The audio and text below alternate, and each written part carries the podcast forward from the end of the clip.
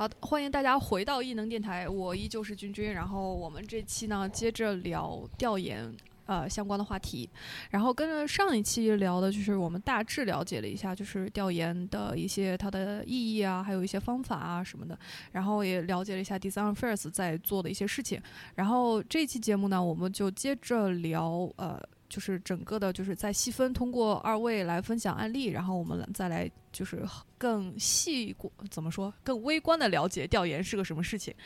就是我们先从那个呃，先问一下二位，就是在也在公司里面工作，就是都会托，就是都是一些什么样的客户来找你们？我们上一期聊过了一些，然后能不能就是比方说举分几个类别总结一下是吗？对，再总结，比方说是呃。有产品公司来找你们做调研，然后出产品，然后比方说还有一些什么样的公司来找你们做，更多的是 strategy 定，就可能可能是定策略一一些的那种调研，是需要来咨询你们。还有一些什么样的情况呢？或者说，嗯，就是二位可不可以再给我们总结一下，都有哪几个类？呃，好呀，我我这个可能只是我自己看到的，不能代表我们公司所有的项目啊。那就跟大家这这位是那个现在说话的是周倩，嗯，对，哎，大家好，旁边还有一个我是夏芳，对，好，那那我们就接着上期，我们再来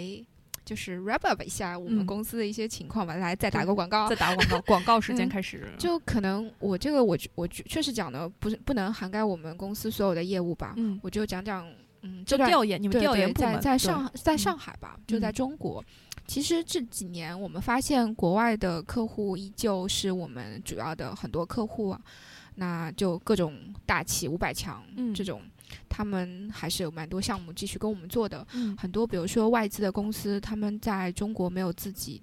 一个，他更更多想要了解中国消费者的一些对中国消费者的洞察吧，了解中国这个市场，所以我们蛮有蛮多。China Consumer Insight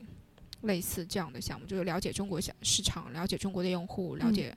嗯中国的消费者用户喜欢什么，他们向往什么样的生活。其实确实现在我们发现，我们大中华越来越强了。对很多嗯外国的公司也没有像原来那么的做自己了，他们也是开始要为中国的消费者或者中国用户开始定制适合中国使用的产品。嗯，那对我们来说就很有本土优势嘛。我们既有国际化的背景，但是我们又非常有 local 的 insight，所以是一个很好的一类一类项目。嗯，那第二类的话，就与之相相对比的啊，就是也是在快速增长的，就是我们国内的一些公司。嗯，他们通常就是已经是这个行业做的比较好的一些龙头企业了。嗯，那么他们第一个是希望自己的产品做得更好。嗯，比如说自己的品牌得到更多的提升。那我第一步产品。已经做得不错了，我市场占有率已经有了。嗯，那我想要我的品牌开始慢慢被大家认知。嗯，我不是想要做一个只是卖卖东西的一个公司。嗯，那么这样的客户就是本土化的会比较多。嗯，然后同时的话呢，也有一类的话，可能相对小一些，创业类的公司也蛮多的。那大家很多是他们原来是技术导向的嘛，但是在技术导向。嗯，或者技术成熟，大家都可以用的时候，那么产品的竞争力就会跟用户很有关系。嗯，那么这一类，比如说小小稍微小型、规模小型一点的创业类的啊，或者是互联网的公司，也是我们呃蛮大的一类客户的。嗯，就或者就是国外、国内一半一半吧，但是大家的需求还挺不一样的。就我们做的项目也很 diverse。嗯。跟着这一点的话，我想问另外一个问题啊，就是那个像 Design First 还有呃 IDEO，就是这种设计咨询，也不能说设计咨询公司，就是呃设计公司，然后他们在全球都是各个地方都设点。你比方说，呃，那就拿 Design First 来举例，就是之前是在德国嘛，然后后来现在开到了那个上海，然后后面现在又开在美国波特兰，所以就是说，像设计咨询公司，他们在全球设点，你不光是那个 Design First，我知道那个 Design Works。宝马的，他们也是在全球都设点，所以说就是说，像这种 design consultancy，他们在全球设点的意义是什么？就是为什么，比方说在中国设点，他想要得到更多的是深挖当地的一些就是用户啊，还是说深挖当地的一些就是跟供应链相关的更有一些紧密的一些合作？它的意义是什么呢？我觉得，我觉得都有吧。就像你你刚才说的，我也基本上都认同。嗯，我们现在。蛮少叫自己设计公司了，因为会比较多叫自己可能是创新咨询类。嗯嗯，因为是因为我们最后给到我们客户的一个结果，我们的 outcome 有些时候它不是一个设计本身，我们嗯也会跟他们聊到一些商业模式的创新啊，嗯嗯一些对于公司内部策略的一些建议。嗯那就我觉得设计公司也在慢慢的和管理咨询，就是我们嗯原来理解的这种 consult 传统 consultant 在做一个。呃，慢慢的融合，嗯像很多传统 consultant，他们现在也会，呃，比如说自己建立或者收购一些很 creative 的呃 agency，嗯来扩充自己 user experience 和呃 customer insight、user insight 这一段。嗯所以其实咨询这件事情，我觉得现在的范围就变得越来越大了。嗯那对于我们来说，为什么要全球来设点？我个人的理解，这真的是代表个人看法啊。嗯确实，因为我觉得，呃，local 的这个 culture 和 local 的 insight 非常的重要。你说，如果而且 local 的 custom，呃，我们的 client 和确实的供应链都是不一样的。嗯如果是原来像如果是德德国公司过来这边，他不一定能够很快速的理解中国消费者或者中国用户对一些事情的看法、一些理嗯解。嗯我们是有自己的文化的，嗯那有些事情如果他们不能理解，他们就很难去做一些做一些项目。嗯所以说我我个人是觉得开在本土的话，是对于这个本土的市场，比如中国的市场，会有嗯更好的一个见解，会有更好的理解。这个是不是呃呃那个芳芳想要说什么吗？呃嗯我觉得开全球肯定背后首先是 business driven，、这个嗯肯定是有一个利益在后面在推嗯动的。那么另外，刚刚倩倩讲到的，我觉得在这个知识上面也是会有每个不同的地方会有自己的一些积累吧。那像嗯我们会有在德国的公司和在上海或者美国这样子，那每一个地方它会强的东西可能会不一样。那德国那边可能会有强调说，我怎么把这种很感性的东西用理性的方式去看待。嗯那美国或者中国这边现在可能很强的是互联网这一块。嗯那通过这种全球的资源融合了以后，可能会在我们服务客户的时候有一个更好的效果。嗯嗯嗯，哎，对这个我很认同啊，因为我们德国的一些呃那边的同事过来这边会发现，哇，中国的发展真的变化很快。嗯就去年来说的话，就是小红车、小小黄车确实嗯有惊讶到他们、能够这么快推一个这么大的 business 在中国，嗯所以他们会问我们，就是哎，你觉得这件事为什么在中国会发生？嗯那甚至说有一些比较新的技术吧，比如说 IOT 这一方面的物联嗯网的东西，那我们已经出了很多产品了嘛。对像机器人啊，我觉得中国确实尝试很多很快。那他们都甚至会让我们带很多样机或者 sample，他们会嗯拿去德国研究，嗯就说哎呀，为什么中国就这么快做出了这些东西？他们都会很好奇。嗯，也是一个就是更呃就是像芳芳说的，就是一个资源整合嘛。嗯，然后那我又牵扯到另外一个问题，就是从那个调研，就是算是调研者本身来讲，就是算我们的工作。然后这是不是也是为什么就是呃更多的做调研的这类人，更呃一般都是本土，就是当地找了一些做调研的人员，然后再来进行一个当地的这么一个工作的去开展呢？呃，我的感觉是，你不一定说是一定要嗯本土的人吧，就不一定要是真的是中国人。我我们那边也会有一些国外的，嗯呃，就是做做研究，像我们现在的 director 就是。呃，非常厉害，安利一下 Jackson 嗯 from 新加坡，但是他可能他已经在中国生活了很多年了，而且他他本人中文、英非文都很好，嗯。所以他对于 understand 就是中国本土这个 culture 也好，中国嗯。消费者他有很大的兴趣，嗯。所以他其实带一点点对他来说中立的一点点的看法来看中国市场，其实蛮有意思的。嗯因为我们自己是是中国人嘛，有些时候你会很自然的忽略掉一些我们细习以节是吗？而常嗯的一些嗯事情，那反而是他们会看到。所以我们 team 里面的话，也是希望大家都会呃有一些交叉的背景会比较好，然后也是希望中外的 team 可以混合。嗯，那我们可以看到，我们可以很快捕捉到一个一个信息，然后嗯他们会从另一个视角去解读嗯可能我们看不到的一些信息，所以我觉得这个是交叉是会更好。嗯对，我是觉得，嗯、就是呃，可能现在这种不同不同的 cultural background 会对我们做调研很有帮助，因为你本来就经营在一个文化里面很久，比方说我在中国土生土长了二十多年，那嗯么当一个新的品牌，一个国外的品牌要进来的时候，我可能只能提供我这样一个视角。那如果我出去有有留过学啊，或者是在其他地方有过一些见闻，那我就可以提供另外一种视角，我嗯。能懂别的国外的品牌在外面是什么样的，然后我同时也可以提提供我说我身为一个中国用户，我的视角是怎么样的，就是这种不同的文化对背景来讲，可以给我们提供到一种对比的作用。嗯。另外一个，刚刚倩倩也讲，我们是会有不同的背景、不同学科背景的一些人来做调研，嗯。包括像以前我们也有一些呃社做做社会学的，嗯研究人类的研究嗯。心理学的这样子，包括也会有一些呃从事金融行业的，他们也都会来加入到我们的队伍里面，就会看的 perspective 的更多一点，嗯角度更多一点，就会得到更有趣的 insights。那看来真的是我们是一个服务行业啊。啊，对呀、我们自己也是这样认为。对，要有这个要自觉很好的服务我们的客户。OK，那就回到说服务客户这个，像你们刚才有讲，就是有很多可能世界五百强的公司会找到你们，还有一些中国本土的公司会找到你们，能不能就是单都抽一个例子出来，然后给大家介绍一下，就是你们比方说拿一个案例从头到尾。呃，可能如果很多的详细的点不能讲的话，就是大概梳理一下这个流程，还有就是你们怎么给他们做服务的。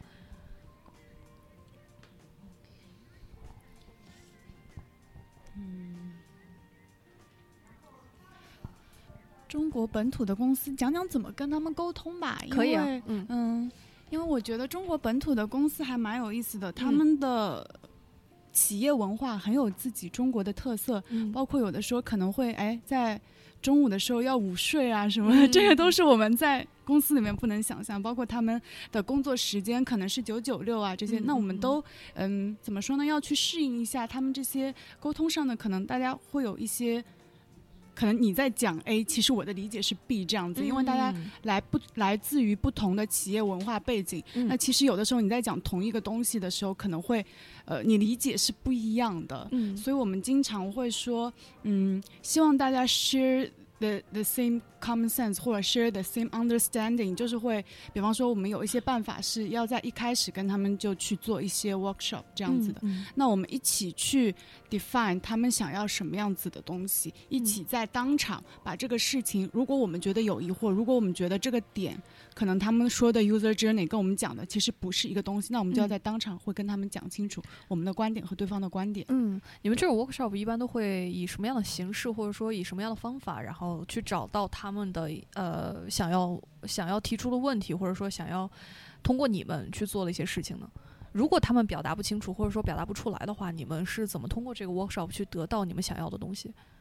嗯，我觉得一般来说的话，客户还是会对自己想要的东西有一个大概的想象。嗯那只是有些时候他的想象在传达给我们的时候，我们可能不同的人理解会不一样。嗯那在 workshop 上面，那就像我们现在大家做设计的时候，其实也会经常搞一些呃 co-creation 啊，或者有一些 design thinking 的 workshop 去去来聊这个事情。那么我们我们可能会针对这个话题，maybe 我们会先做一个大概的 desktop，嗯。去了解呃跟这件事情有关的一些事情况到底是什么样的。嗯。那比如说啊、随便随便，我可能自己乱讲啊，嗯。举例子啊，嗯、比如说这个客户说，我希望我的这个产品搭载上现在最新的技术，嗯。他可能有这么一个想法，嗯，但他不一定知道现在哪些技术是可以搭载的，以及哪些呃哪些技术是可以购买的，或者真正适合他们的。嗯那 maybe 我们就会把这些技术先收集一下，比如说跟这个有关的。嗯那么每一个我们可以做成一张卡片的形式，然后上面也可以讲一些它大概怎么用，它现在用在了什么嗯上面，我们会去了解这一块儿。嗯然后跟他做的时候呢，那可能会一个一个拿出来跟他跟他聊。嗯那有些时候你很难确定说他要什么，那你就换过来想，你就确定他不要什么。嗯那比如说，那这个你不确定要不要，或者你都要的话，那这这个你是不是不要的？这个是不是不对的？这个嗯是不是不是你理解的？嗯就是换过来说，它不是什么。嗯，就这样的话，有些也会帮我们排除法是吧？对对对，嗯更聚焦一下它的它的核心是什么。嗯因为通常有时候我们也会逼他们一下，就就举个例子，他要三个事情，那我们就会再 push 的问一下，那如果你只能选一个，你觉嗯。得最重要的是哪个？嗯。那对我们来说，它的一个优先级重要度也是也是比较重要嘛，嗯。所以通常会在这个方向跟他们做一些这样子的子的一些。谈话也好，或者嗯。一些 workshop 也好，嗯。那 workshop 有些时候呢，就比如说会做类似于 design thinking 那种，嗯就我们快速就针对你们公司现在的你想解决的一个问题吧，嗯那我们就做一个半天的 design thinking 的 workshop。那比如说我们第一步可能我们会邀请，比如说这个公司从上到下各个 stakeholder 一些关键的人人员，那从管理的人到可能设计师到工程师，嗯大家一起坐下来聊这个话题。嗯那第一步就像我们大家都会比较熟悉的，先去 define question 是什么。嗯那可能让大家都会写 post 贴，然后我们来聊，嗯、这个问题是什么，它不是什么。因为当大家都写出来的时候，你会发现其实会慢慢的清楚，而且有一些可能在公司里面，嗯，大家不一定在一开始会有这个机会，都有很充分的表达了这个想法。嗯那对于我们来说，开这个 workshop 也是让他们内部从上到下的人都有机会把自己想法讲出来。嗯那么，可能作为公司的领导也听到了他们团队的声音。嗯那么，而且大家因为这样的气氛，我们一般会做的比较平等一些，比如圆嗯桌，就就这个 set up 很重要，这个嗯。桌子的摆放、东西的一些排布，会让大家先放下可能公司里面的级别的一个身份，在这个半天里面，我们都作为嗯、这个行业或者想要做好这件事情的人，我们坐在一个圆桌上面，嗯。那么让大家，比如说我们会嗯、计时嘛，就比如嗯。说啊、第一个问题五分钟，嗯、先写下你最希望这个项目的结果能够达成的目标是什么，嗯。那让大家来写，写完之后我们把它贴出来，让大家来聊。你的想法是什么？那你就会看到，哦，原来可能不同人的嗯。理解有点不一样了，或嗯者，嗯、在他们领导呃相对来说说阐述之后，他们团队会更了解，哦，嗯。原来我的领导是这样想的，可能我原来没有嗯。get 到。嗯。那我们就帮他再做整合，再嗯。做组合明确哦，说，所以说我们这次的目标是这样子。嗯那么下面一个环节，那我们就来想想这个。可能先 brainstorming，嗯嗯、那就根据我们的 topic 嘛，就嗯就那可能这次就给大家发纸啊，让大家写画，就尽量让原来那些只是坐在那边说话的人，让他们动手。嗯这是一个小小的 tips 吧。就可能你跟我不知道大家在面对客户的时候是什么样的状态啊，但是我们的感觉是，如果是 workshop 的形式的话，尽量规定时间，让嗯。大家多写多画、嗯。多表达，而不是只是坐在那边说，因为说有些时候你可能就。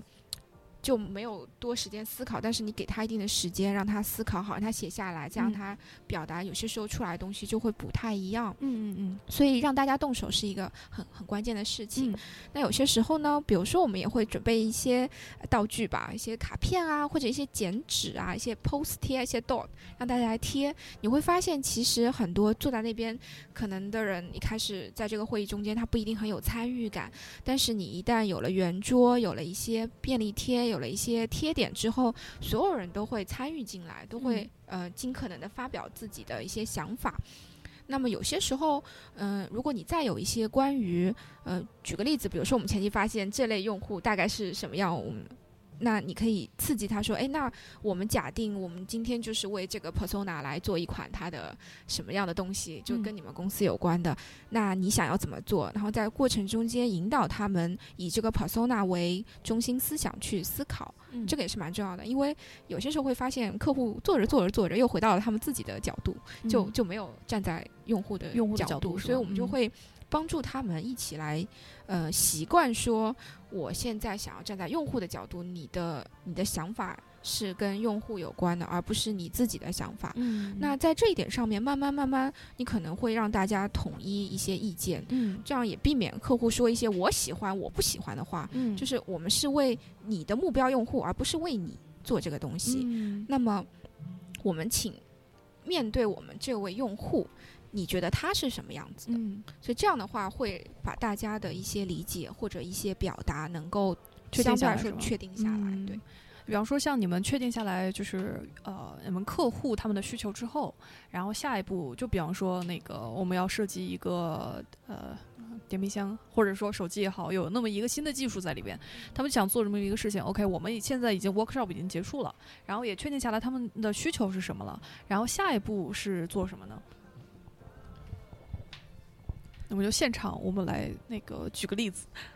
举个例子啊，嗯。那一般来说，像这样子的 workshop 最后都会发觉他们有什么问题吧。嗯。就是还很难在这个 workshop 上面定下来说我们这个项目的方向是什么，这嗯。这个这个挺挺挺难只是的。在这种 workshop 一般都是明确客户他们的一些需求，然后最后你们还是要再去对。再过一遍。对对对，就嗯。是你在过程中间可能会发现，哦，或者以前甚至有些客户。前期我们聊完之后就发现，哦，原来他原来想的想法不是很好，他就会要改变。嗯那这个时候，嗯，最好是帮助他们更 define 清楚了 question，嗯再往下做。嗯那我们也会发现，哦，原来他们可能内部上下的理解不一样。嗯那之后在如果真正开始做项目的时候，就会提醒他们嗯注意、注意这样的东西。嗯那等到真正开始一个项目的时候，那那就会跟可能回到我们上一期的话题啊，嗯那就是变成，嗯、你这个项目真正要做的是什么，嗯而且可能有些时候也会需要明确一下内部公司和外部公司的分工。嗯因为这个我们是 agency 嘛，我们是乙方嘛，嗯所以跟甲方的性质不太一样。嗯那么有些时候我们做完的一个项目是要交交交付或者交还给嗯甲方他们继续去工作的。嗯那这个时候你要提供他的东西和，比如说我是这个我就是一个甲方公司，我就是做一个东西，我要自己往下推。嗯。嗯，这两种情况还是不太一样的。那我能不能再根据上一期节目，就是定性跟定量这两这两种调研，一般就是像你们接的这些客户哪一类，就哪一种产品或者说提供哪一种服务，他们偏向于就是你们需要去做定性调研，哪一类哪一种比较偏向做定量的调研呢？我现在感觉我们还是做，我们现在目前的客户都是做定性的比较多，而且嗯我们目前也会比较擅长做这一块的东西。嗯然后定量的话，呃，我是觉得说，在他们有一个初步的结果之后，就像倩倩刚刚讲的，嗯。呃，他们已经有，比方说有用户的一个初步的形象了，嗯。那么接下来会有一些什么样细分的用户画像，以嗯及这个画像它的每一个类型的比重是多少，这样子的，就是在定性之后，嗯。再继续合作做定量的概率，目前是比较大一些。嗯，那呃，我那我们就再接着讲这个定性这个调研。比方说，刚才我们已经了解了客户他们想要什么了。你比方说，我们开始做定性调研，那怎么挖到用户他们真正想要的东西呢？就是按照我的理解啊，就之前做过调研的时候呢，就是老师也教过，就是你做这个调研的时候，你比方说，呃，你的用户坐在你对面了，然后你呃，如果有那么几种方法，你比方说这一套 interview 这一套那个面试是有一个逻辑性的。你第一个问题你想要得到一个什么样的答案，第二个问题要得到什么样的答案，第三个问题得到什么样的答案。一般第一个问题用的方法跟你问的一些问题就是更像是破冰。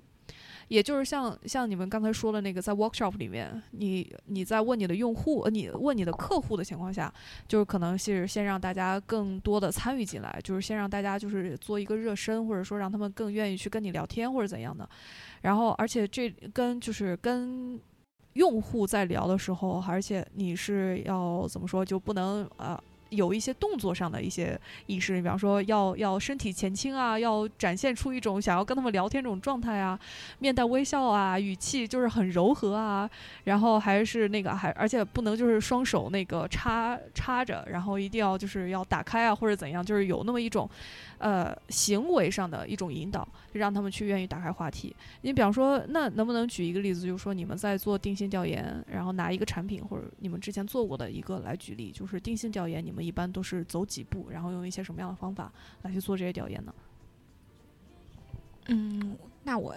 大概大概讲讲我们嗯定性调研的一个流程吧。可以啊，就是接着君君刚才的问题，嗯、君君刚才其实问的是在真实操作访谈的时候会是什么样的状态。那其实有些时候稍微退后一步来讲我们 define 要问什么样的人嗯是一个很重要的步骤。嗯，而且这一步呢，说实话，我觉得在读书的时候相对来说不会那么的要求没有那么高。嗯因为原来的话，可能大家条件有限，不会像我们这样会有真正想要招什么人，会想尽办法去，嗯、花钱也好，找嗯朋友、找关系，去去去找到这个人。当时可能会就找人这方面没有那么在意，但其实，在真的上面找到什么样的人是非常重要的。你人要是没找对，嗯你可能接下来问到信息都没有没有很多的意义。嗯那么，那找人这件事情上面呢，其实我觉得有很多技巧的。嗯就就比如说你要做一个，嗯、我们上次有讲到讲到手机啊，那我们继续以手机举例好了。可以啊，反正现大家对手机也比较了解。那么就比如说你现在想也可能承接你的目标吧，嗯那你这次你你说你要做一个手机，现在大家手机也觉得长得都挺像的。那么我我这次就举个例子好了，我可能是要有一个新的颜色吧。嗯嗯、举例我我就是想要有一个新的新的，想想现在的消费者喜欢什么样的颜色吧。嗯那么那这个时候你可能想说，嗯、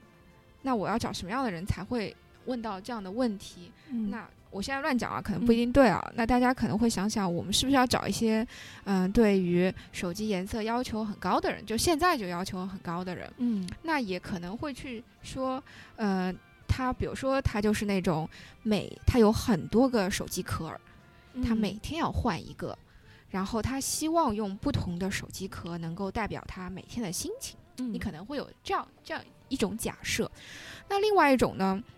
你可以相反也去问那些完全不会 care 颜色的人，就是嗯走到另一个极端去想啊，我永远都是一个颜色，我对颜色对我就就无所谓。嗯那那么这样的人，你肯定也可以问到他说，哎，你为什么就对他没感觉？他哪里跟你的生活就就没关系？然后那也可以就是可能去找那些，嗯，anyway，就是会定制吧。就现在不是有些经常有些产品会会嗯定制，那它可能不一定是手机壳，嗯不一定是手机，但是另外一种消费电子，但它嗯是自己愿意去定制它的外形的人，就就。就就比如说现在看到什么，呃，各种什么外壳可以定制啊，什么，他愿意去 order 这样的产品的，那这样的人，我们虽然他不是手机，但是我们也会找他。嗯。就就你大概要想好，把你的用户分类，对对对，有一个嗯。假设，我找哪几类类人来聊，我可能会得到一些 insight。嗯。那么这个分类其实蛮重要的。那换换一个例子，比如说我现在要设计一个呃一个一个一个冰箱好了，嗯那我们去我们上期也举了举了冰箱这个例子，那我们就继续讲冰箱好了。可以，就这个例子比较比较比较比较粗糙一点啊，大家嗯大家见谅。那那如果你要设计一款新的冰箱，那你肯定会想想说，呃，那冰箱有大有小，啊然后有不同的风格，那我要找什么样的呢？嗯那举个例子，你你也你可能这次大家可能举假设客户想要看看我到底要设计大容量冰箱，因为现在冰箱。大家可能在家里也会慢慢感觉越换越大了，嗯从原来小的到大的，再到更大的了。嗯那么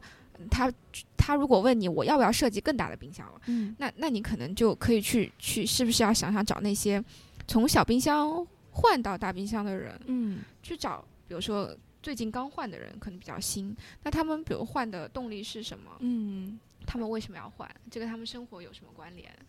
然后也可以找那些，呃，就是比如说我们看到有些极端，家里会买两个冰箱的人，嗯甚至买三个冰箱的人。嗯那么明明显然他有这样的需求，就是我要装很多的东西。嗯那么他为什么不买一个大冰箱，而是买两个小冰箱呢？嗯那可能也很有意思。嗯那就是在这一段的时候，其实蛮考验研究员的功力的，嗯就是你。根据各种你前期的 desktop 或者你做的一些前期的研究分析，你要大概能够想象出哪几类用户你这次是值得去聊的。嗯嗯嗯然后你再去说，哎，那他们，比如说我这个这个顾我的客户吧，他是高端的客户，那么他希望他这个入门门槛，比如说是在多少钱？嗯那你可能相应来说，你对你要找的这个人的，比如家庭收入也好，嗯他的家里的面积也好，你可能也会有一些要求，嗯就是所谓的我们会对那个招募的标准做一些比较苛刻的规定。嗯嗯然后在这样之后之后，能够尽可能的，嗯嗯，就把这一类人找到是那种可能人数不一定很多，嗯但是他们很有自己的观点。那这个时候，我们可能会通过自己找，或者通过我们招募公司也有可能去找这样的嗯嗯嗯人。那找完之后呢，你可能还要 check 一下他的 profile。嗯，那我们有些时候会给他一些 pre task，就就比如说先给他一个作业吧，嗯嗯，让你把你你你跟我形容一下你一天的，比如说使用的情况什么，你一周会买多少呃食物，然后你平时是怎么放的，你大概会给他几个作业，让他让他看一下他是不是嗯、呃在这上面很有想法、很有观点的人，嗯那么你可以通过这样的方式来选，然后才会到说我们再有一个正式的到家里的访问，去看他真正用的是什么。嗯，就就前面已经有一堆事情了，对对对对对，是这样访问的时候又是一堆事情。对，访问之后又是一堆事情。嗯对，所以刚刚君君有讲到是那个我们叫 discussion guide，就是嗯访谈大纲。那其实访谈大纲真的是，嗯，我觉得首先在写之前，就是要先最要明确的是，比方说刚刚倩倩讲的那个买三台冰箱的人，嗯我最想知道的是他为什么要买三台冰箱。嗯那就着这个东西的话，再把这个问题 break down，就是细化到每一个 section 到底要问什么样的问题。那么一般来讲，会是先有一个 warm up，就比方说我介绍一下我们自己啊，或者是有一些录影这样子的需求，呃，然后再会是去让他讲一些他。现在比较好讲的东西，比方说他现在的生活状态啊，他家里面平时去哪里玩啊，这种就是用一些很简单的问题去去让他开始讲话，就不会让他一上来就问你你为什么要买三个冰箱，嗯这样他肯定是回答不出来的。嗯所以一开始就是用先简单的，然后也可能会在这里设置一些跟我们刚刚也有讲说会要冰箱，这是一个物嘛。那你要看他的 content，要看他家里会问他家里有哪些人呐、嗯。会问他家里的一些环境啊。那你先问他家里装修怎么样，再问他家里厨房是怎么挑的，嗯。等等等等，这样慢慢的越来越细，越来越细，这样子，再到最后的话，可能会再让他总结一下，嗯，对，就有的时候对，有的时候就是你在问他的时候，你嗯可能不会直接问这个问题，但是你通过你的访谈，呃就这样细分各种问题之后，你会得到那个答案，就是为什么他会有买三个冰箱，有可能是家里人人太多，东西多，然后就没有办法，或者说房子很大，然后这样一步一步就分析出来了，是这样的吗？是的，嗯，那呃，芳芳还有什么要补充吗？对，就嗯。其实问是一部分嘛，有的嗯。时候我们也会观察去看，对。就有的时候我们在一边访问的过程中会去看他家里的布置啊，他家里的一个装修风格啊，嗯。呃，是不是他买这个东西有可能是为了 match 这些，就是除了他。说的这些东西，还有他做的这些事情，他嗯。家里的环境，还有一些 artifacts，就是他买的各种东西，都是可以说明这个人是怎么样子的。嗯，对，我这里有一个呃，我觉得可能是困惑很多人的这么一个问题啊，就是也也是一个调研的一个难点，我觉得就是呃，因为因为我们面对的我们面对的人是呃，就是我们面对的是人，然后。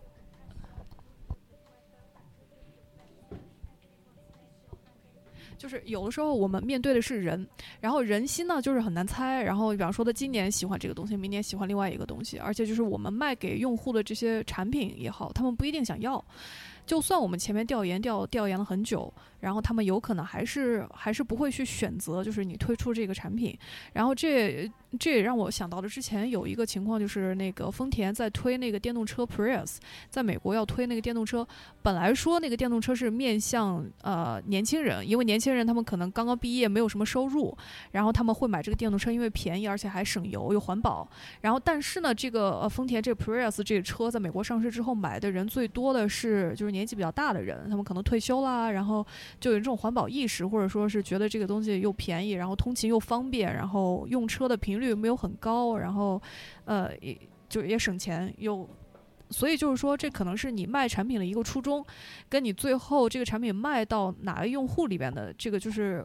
就不相匹配。所以就是呃，调研在遇到这种情况下该怎么办？就是你的这个结果，就是你输出的你想要得到的这个结果，跟你实际得到的结果不一样。这种情况下，一般都是怎么办呢？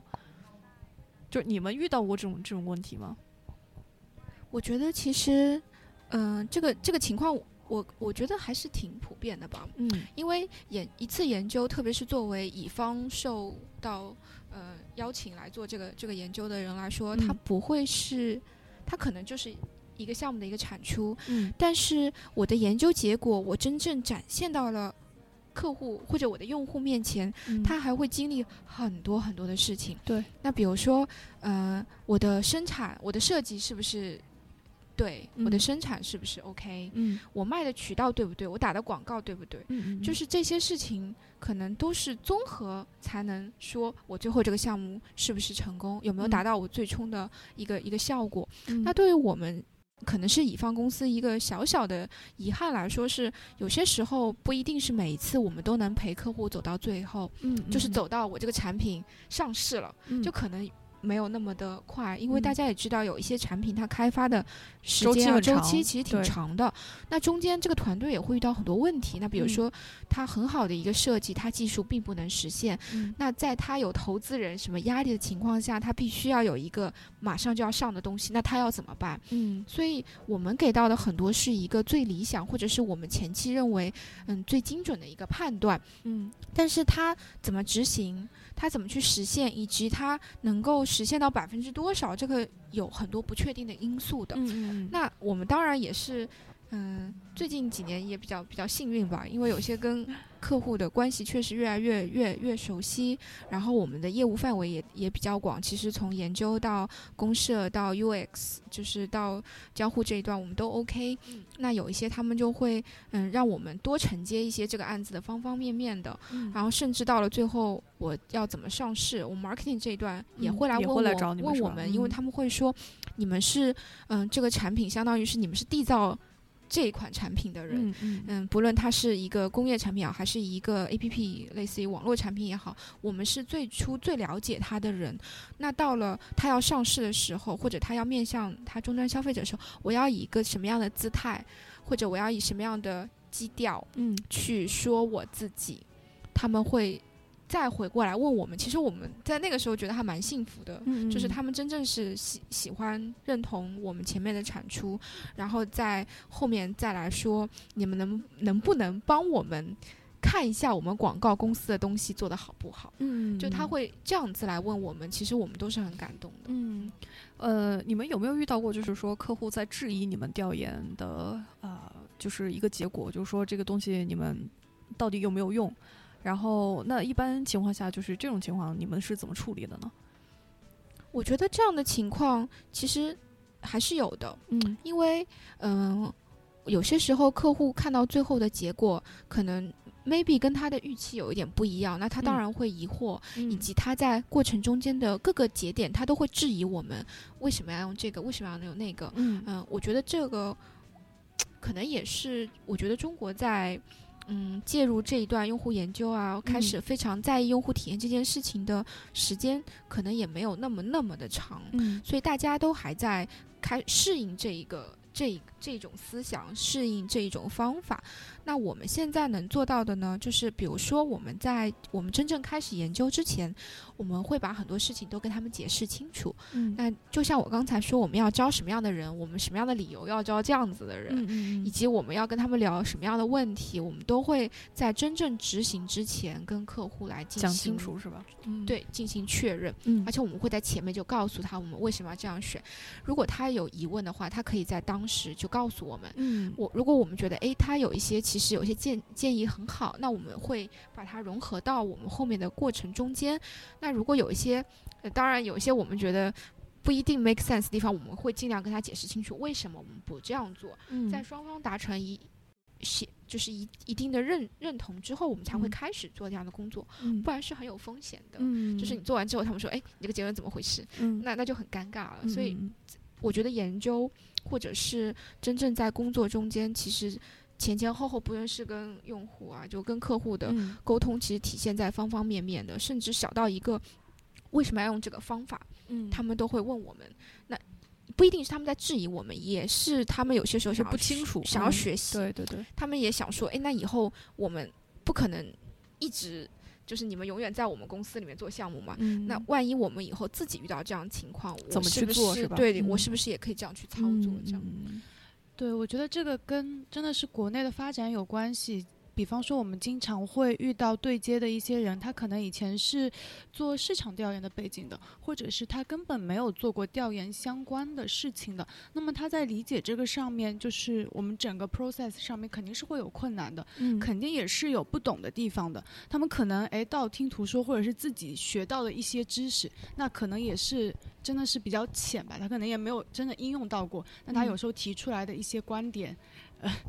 提出来一些观点，我们可能会觉得不适合在这个项目当中去做。嗯那也会在一开始就跟他解释清楚，说嗯我们整个思路它是有一环套一环的逻辑性的，嗯，所以一开始就是要避免这样子的问题，但嗯蛮常见的。嗯，所以说跟客户的沟通还是很重要的。对对，嗯其实我们觉得像艺能这样电台就就很好嘛。其实我们这样的一个平台，嗯，不仅仅是我不知道现在是不是比较多，还是大家是学生啊，或者是这个嗯行业的人，但是也是蛮希望以后有机会可以让更多人听到，然后就是。他可能是甲方客户，他会慢慢更理解嗯这件事情。我觉得是大家，不论是我们在工作人也好，还是我们在做这样事情也人也好，都是嗯希望我们这样以用户为中心，这种就美好的愿望吧，就大家真的是好好，嗯、大家 客我们客户都会说，设计师就是一群很善良的人，就设计师人都好好，我们经常会听到这样子的一些评价。嗯其实，因为我们就会一直被被教育说要为用户考虑，嗯大家要嗯为用户嗯考虑。嗯那这样的一种很美好的愿望，其实是希望很多嗯真正做商做商业的人，他们也会不一定是完全百分之一百听，嗯但是他们也能够知道这样好的价值，而不是纯商业追问来做一些事情。嗯，那那所以我们觉得很有意义啊。那下一期是不是得我们得找个甲方，然后来坐下来一起探讨一些事情，教育甲方了？那可能就不太适合播出来了。呃，我们可以。私私下里聊。嗯，对对，这个呃，就让我又想再接着问一个问题，就是你们也说了嘛，就是说调研这个东西在国内可能刚刚开始，然后在国外就是就已经都是一直在做的事情，这也是国外传进来的，就是说调研的重要性跟一些调研方法。那就是你们在接触的用户中间，呃，就是国外的一些用户找到你们，他们一般都是看重些什么？找到你们，呃，还有国内的用户找到你们，他们都看重什么？就是能不能说一下这个国外用户跟国内用户一些区别，还有他们意识上的一些区别？OK，芳芳你先讲讲。我觉得国外的客户可能更多是看重我们本本土的一些资源，以及我们对本土的理解吧。嗯然后这就很好理解啊，就是它是一个国外的公司，他可能不知道在中国人眼里，比方说这个德国牌子到底是中国的人是怎么看它的，嗯有一些什么样的印象，嗯他可能需要别的人来告诉他，嗯然后而且更精准。那么国内的一些客户的话，其实上一期也有聊到了，他们一定是想要有一些变化，一嗯定是想要创造一些新的 value 出来，才会来找到我们。嗯对，所以我们是一家能够帮他们的产品提升产品价值的公司吧，这是、嗯这是嗯我个人觉得蛮有意义的一件事情。嗯，那呃，二位在做了调研，差不多，嗯、我不知道倩倩是做了多久了。啊，有一有一段时间了吧？有一段时间了。那芳芳是那个，我记得是去年刚刚加入 Design Affairs 对对吧？然后呃，你们做了这么长时间，然后有没有感觉就是呃，调研方法有没有跟着互联网的这种思维，然后再更新一些方法论也好，或者说一些手段也好？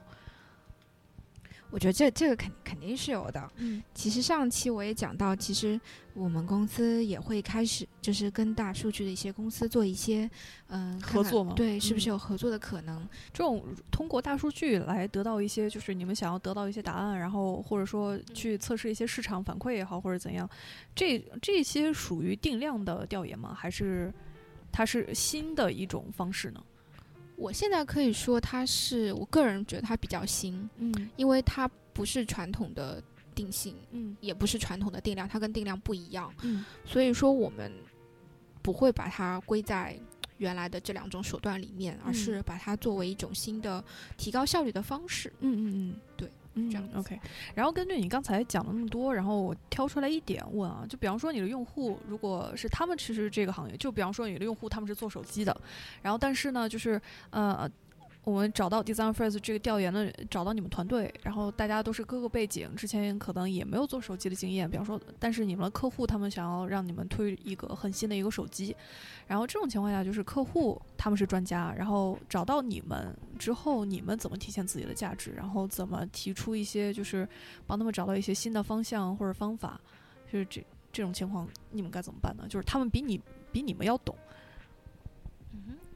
其实我感觉做咨询很多情况下都是一开始客户肯定是要比你懂得多，他可能在这个行业做了十几年，那你可能在这个行业刚刚了解到一周，嗯那我觉得最简单的办法，一开始你肯定是要多跟他们去了了解聊天，或者是 stakeholder interview 这样。嗯另外一点的话，你刚刚说提到的价值，那其实做手机，我可能做耳机的经验是不是可以用到这里？我甚至造飞船的经验是不是可以用到这里？嗯这个就是我们带给他的价值。嗯，就是也呃按我的理解，就是说你们之前做各个不同行业的一些经验，然后一些呃一些角度，然后看怎么能在他们的这传统的手机行业里面找到一些新的突破吗？是这样子的吗？嗯。对，我觉得是这样子的，因因为很有些客户他确实在垂直这一块做的做得很好，嗯。然后我们前面也可能确实跟他们的 knowledge 之间有差别，呃，当然这对我们的要求也很高。其实我觉得做设设设计咨询的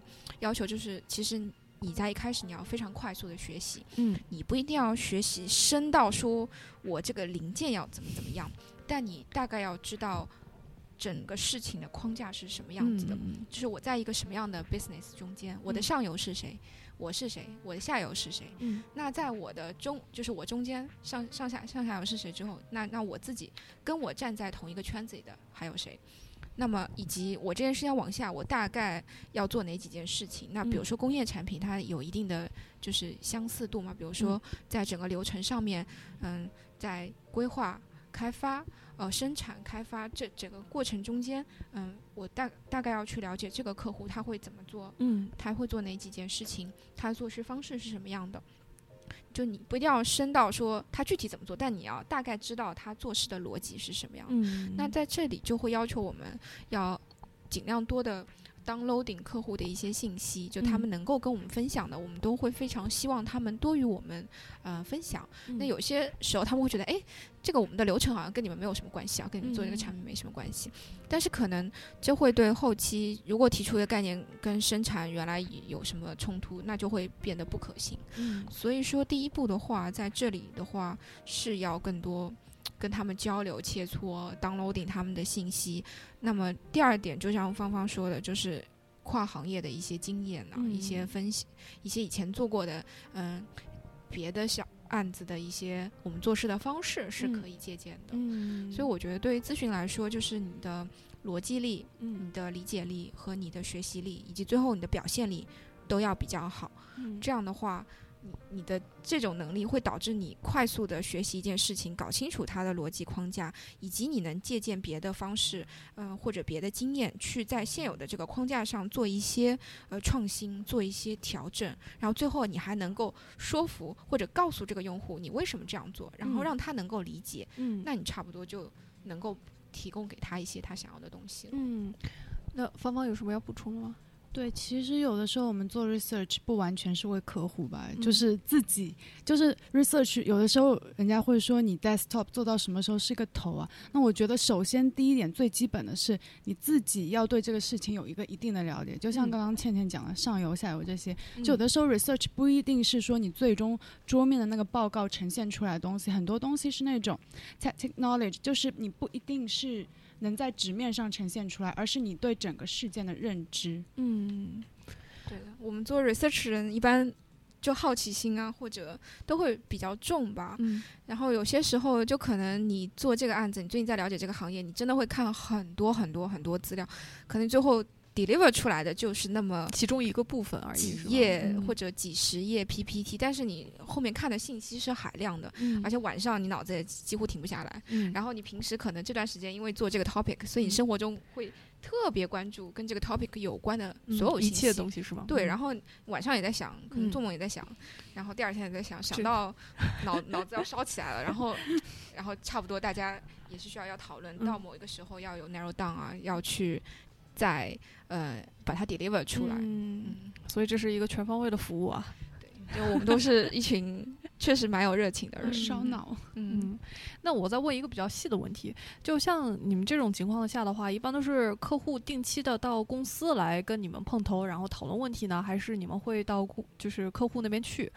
就是这种很细小的这种，我想知道你们的这种工作流程啊，是怎么跟他们打交道的？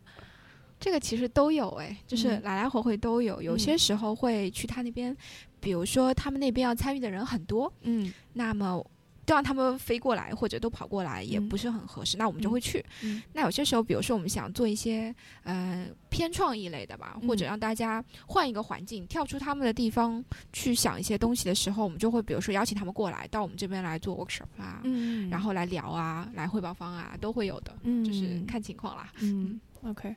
芳芳呢？差不多是吧？对，差不多，真 case case by case。然后有的嗯东西，比方说也有更有效率的做法，呃，打视频 call 啊、康 call 啊这种都会有。嗯，还有微信群，呃，我不知道，就是呃，因为做产品做久的话，我在自己在工作的时候呢，我就是比较喜欢，比方说，呃，早上的时间我们用用来跟客户去讨论问题，然后剩下有一大部分时间，然后我可以专心的去，比方说 deliver，就是这个设计稿也好，或者说方案也好。所以说，一般在如果是在做调研和那个定策略这方面的工作，就是我不知道还是按照设计师的这种就是思维方式去做呢，还是呃一天的时间很零散的去运用，还是整块整块的时间，比方说一整块时间用来做呃调研，你们去梳理这些方方式方法，然后去真的去做做呃调研也好，还是是是怎么样的？就想要知道你们这种工作上的逻辑是怎样的？你们是喜欢把时间打碎了，还是整块整块时间分出来去做事情？最好当然还是有整块的时间，因为嗯很多事情都是有逻辑性的关联的嘛。嗯那你如果一个访谈做好过太久，再去做它，去去 analyze synthesis，这样子很多东西都会忘掉，其实也不嗯太好。嗯但是因为嗯做咨询的话，它肯定是有的时候会挺多项目同时交叉进行，那嗯也是很无奈，没有办法的办法。嗯对那我觉得我们有些时候会，嗯、怎么说呢？就看每个项目的职责不一样。比如说有几个项目里面，那我可能如果 take care 比较多 PM 的角色，嗯芳芳如果是比较多 content 执行的角色，那可能沟通就会集中在我的身上。身上对，嗯然后我跟他就会进行各种讨论。如果我收到了客户的反馈、各种嗯信息，嗯我会先过滤之后再跟他整，跟他呃来讨论说我们可能要做一些什么样的调整。嗯就是我们内部大家也会根据项目来分工。嗯那就一天来说，确实会有，比如说有时候回邮件啊，或者有有开会啊，然后我们还要做内容啊，嗯那是是一个比较嗯、呃不同 task 的事情。嗯那相对来说，对我们的比如说会议的安排啊，或者一些嗯、呃是有点挑战的。嗯那有些时候我们会尽量集中，比如说一个下午的，我们就说啊几几点到几点，我们就来做什么事情。嗯那比如说吃饭前、什么下班前的一些零散的时间，我们可以做一些，呃，相对来说不用那么沉浸的、集中的一些工作，就嗯集中注意力的工作。嗯就这个，我觉得跟个人个人的习惯有关系。嗯就大家都会，比如说我我看到他特别认真在工作，那我不会呃不会去打扰，不会去打嗯打扰。他。对我们我嗯们互相之间也会来协调时间，这样。嗯 默契。OK，那说了呃，就二位对调研这块还有刚才一些问题还有什么补充吗？可以以后再聊。以后再聊是吧？我觉得这个东西要真的讲起来的话，嗯有太多细节，嗯，每一个东西都可以写一本书的感觉，嗯就还是一个学问吧。可以考虑一下电台也发文章啊。可以啊，可以啊，我感觉电台是一个 哦来就正式有活力的地方。对对对对对，嗯这也就是呃，电台就是我想要做，就是大家也都是想要一起来做这件事情，就是因为就是可能国国内的信息跟国外接收的这些信息有一些出入，然后大家也也对呃，比方说如果拿调研来讲的话，就是对调研有一些啊、就是偏见啊，或者说对这个东西不了解，就不知道这个东西用来干嘛。但是很多情况下呢，就是嗯、呃，比方说学生也好，或者说设计师在公司也好，他去做这个东西，其实很多潜移默化的东西都是调研，是一个大框架上面的东西，但是他们就可能找不到呃，就是切入口。去把这个东西去做出来，所以就是为什么呃电台想要做这个事情，就是看能不能从一些就是请二位就是专家嘛，就是在公司里面做了这么有经验的，然后来给大家分享一下，说怎么去呃做一个调研，调研分哪一些类，然后到底是在项目里面是怎么运用的。像我们第二期节目，我们刚才也有聊的，就是怎么去跟你的客户沟通，然后怎么去跟用户沟通，然后还有再去讲了一些方式方法的问题，然后所以就是想看看呃。也像二位在行业里面体验的也这么多一样的，就是现在国内也是越来越重视调研这块儿，所以呃还是。还是希望这块儿就是慢慢慢慢就是受到重视，然后让大家知道就是调研这个重要性。我觉得这个如果目的能达到一点点就可以了。嗯，那我我们也会觉得很开心，因 为这我们自己原来也是学产品出身嘛，其实是是深有体会的。我觉得有一些可能在学生期间，有些人会比较呃愿意去去对那个形态有很深的探索，嗯，或者对于。这件事情做出来会很有成就感，就觉得最后模型做出来或者 prototype 做出来很有成就感。嗯，那我当时的感觉就是，我会对为什么要做这件事情，我做这件事情是 for whom，嗯，how 这样的事情会比较好奇。就我当时思考比较多，或者呃疑问比较多，会纠结的点通常是在这一段。嗯，我也是可能慢慢慢慢会觉得，哎，我自己是不是会更善。适合或者我会更喜欢去思考为什么我要做这个事情，就是我还没开始做我就开始想，还想还想想很久，所以我觉得对于嗯都是学设计出身的人，就我觉得可以看看大家自己的兴趣点是什么吧，或者也可以体会一下嗯研究到底是在做什么，因为我觉得我们公司比较好的一个文化吧，是我们会在研究的过程中间就把我们的设计师带进来，嗯。就他们通常是我们嗯做调研时候的成员之一，就大家会一起去聊这个事情，而且大家都会有比较好的开放的心态去接收这些事情。嗯，那有一些设计师，我们也会问他，就比如说你最后要设计这个产品了，你最希望、你最好奇、你最想要问用户的是什么？我们也会内部做一个小研究啊，看看。设计师他们到底想要听什么？什么样的答案是会对他们做设计有影响的？嗯，那么在这个时候。那我们也会针对性的说，哎，那我是不是对他的这些好奇，我们会多去多去看一下，嗯，以及有些时候设计师前期可能会有很多 idea 嘛，嗯，大家都会画很多草图啊，对，就是或者是呃，在 UX 上面会发现很多功能啊，我做一个这个好不好？做一个那个好不好？那么我们在用户研究的阶段，其实会带着这些东西，有些时候也会帮忙去验证，嗯，那一边一边在了解他的行为，他的 context，一边在验证。说，哎，那如果你有这个需求，那比如说我们会有有一些草图就在手中，就直接给他看，说，哎，我其实跟你，你刚才讲的这个你不足的地方，或者你觉得不好的地方，我们其实已经有一个 idea，类似于是这样子的一个想法，哎，你觉得怎么样？嗯嗯嗯，你能不能评价一下？嗯，那这样的话，其实会帮助设计师收集到第一手的反馈吧，嗯，也能够帮助他们去调整一些自己的设计，嗯，因为我觉得真。就大家，哎，就也说设计也都不是纯艺术家嘛，就有些时候其实做事情还是设计是有逻辑的，对，是为了为了我的用户，不是为了我自己嘛。对。那么其实研究是一个跟你用户、跟你最后要用这个东西的人很好的一个沟通的渠道。嗯。也希望大家以后都有机会多参与吧，嗯，就是多体会、多参与，啊，open mind。嗯，好，那今天就非常感谢二位来到异能电台，然后给大家介绍调研相关的点点滴滴。然后同时呢，也是我我我最后再讲一个，可能就是跟这期节目没什么关系的。那个芳芳之前是电台的听众，然后那个在读书的时候在听电台是吗？然后那个工作了之后，然后又出国读研，然后最后回来又成为电台的嘉宾，然后还是还是就是嗯，电台成立了差不多快三年的时间。对，就是就是感觉真的是在呃，我我觉我觉得可能电台也一直陪伴了很多人，然后就